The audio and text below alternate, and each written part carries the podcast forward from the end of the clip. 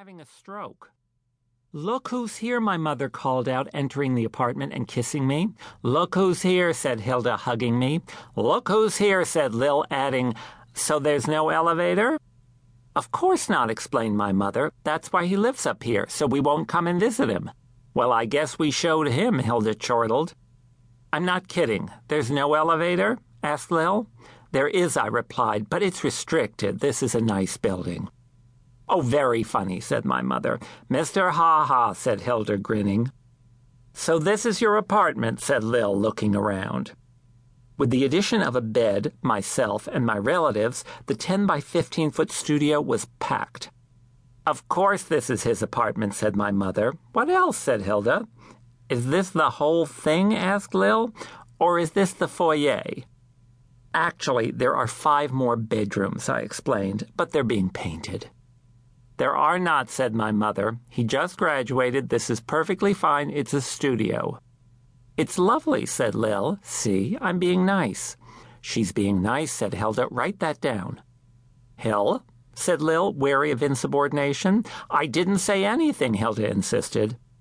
So it's a studio, asked Lil. Why do they call it that? So it'll sound fancy?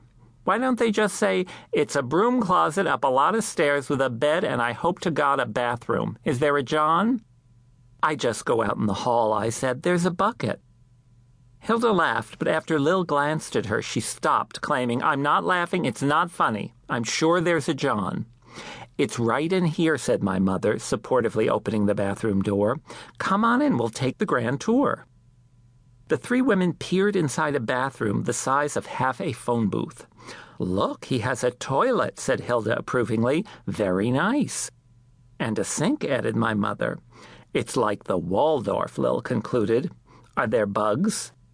Of course not, my mother protested. And then to me, you don't have bugs, do you? I can't afford them, I said. It's sad.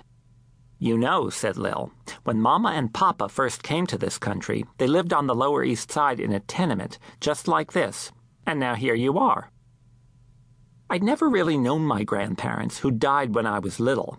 My grandfather had been a tireless garment factory worker, a cutter who skillfully sliced through many layers of tweed and gabardine.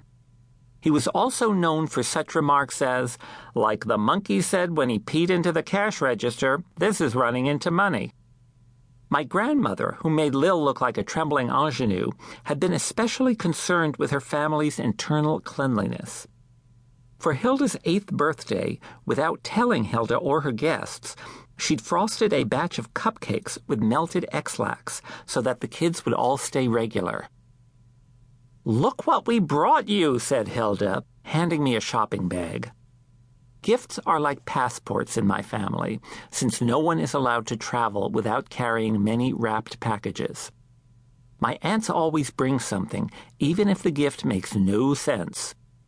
It's the gesture, Lil would say. It marks the occasion.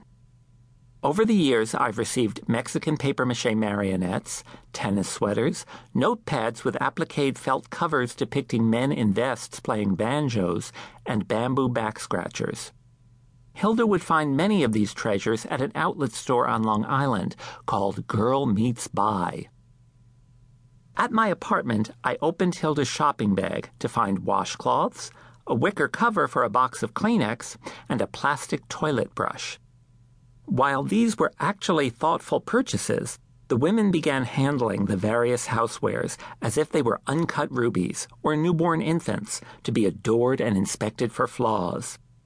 This is a very nice toilet brush, Lil told Hilda. Where did you get this? At the store near me, said Hilda. It also comes in taupe. I love these washcloths, said my mother, nuzzling one first to her own cheek and then to mine. Feel how soft. And look, wicker, said Lil, holding the Kleenex caddy up to the light. I could use this. Give me that, I said, snatching it away. So you're going to climb all those stairs, said Lil, and then you're going to sit there, probably on that bed since I'm not noticing a chair, and you're going to write something. So what are you going to write? Leave him alone, said Hilda. He just got here.